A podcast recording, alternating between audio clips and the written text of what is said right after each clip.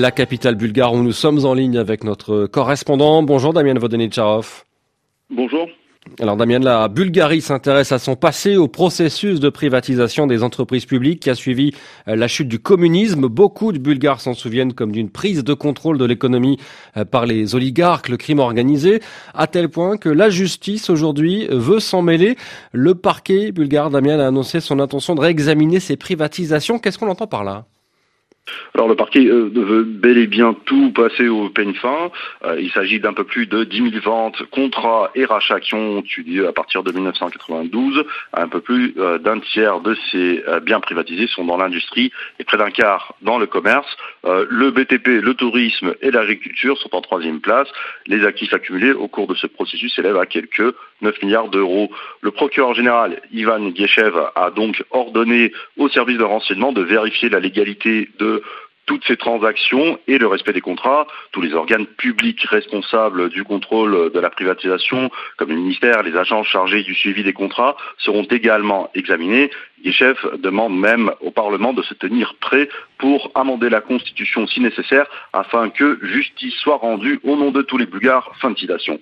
Alors la chute du communisme, la libéralisation, tout ça, c'était il y a trente ans. Est-ce que c'était pas un peu tard pour ce genre de réexamen ? C'est pour cette raison, justement, que le procureur général et ses proches se sont mis à parler d'un éventuel amendement constitutionnel. La plupart de ces contrats sont périmés et donc les parties ne peuvent être poursuivies. Cela dit, la privatisation est la période noire vraiment de la transition démocratique en Bulgarie. Le processus lui-même est largement perçu comme une entreprise criminelle et corrompue euh, qui a permis au crime organisé et à la future oligarchie de mettre la main sur les biens publics. Euh, la revente du complexe sidérurgique de Kremikovtsi, situé près de la capitale Sofia, est emblématique. Le complexe comprenait vingt-cinq usines sur une superficie de vingt-cinq kilomètres carrés et employait plus de trente-cinq mille personnes après son ouverture en mille neuf cent soixante-trois. En mille neuf cent quatre-vingt-dix-neuf, Kremikovtsi, criblé de dettes, est revendu pour un seul dollar U S. Euh, à l'époque, le gouvernement se disait obligé de tout revendre à la va-vite en raison de la crise économique et financière dans laquelle le pays était plongé en mille neuf cent quatre-vingt-seize, mais de sérieux doutes persistent.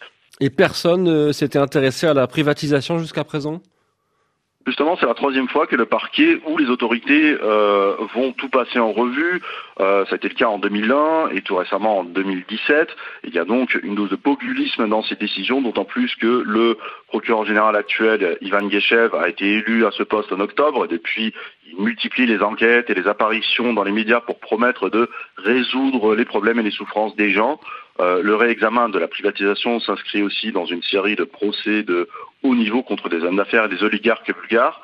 Les experts sont très sceptiques vis-à-vis de cette initiative du parquet. L'Institut pour l'économie de marché euh, parle d'une tâche monumentale, voire impossible. Le centre de recherche y voit surtout un moyen de presse.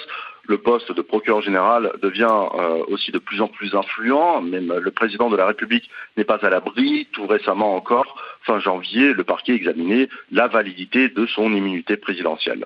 Merci Damien Vodenicharov, correspondant de R F I à Sofia.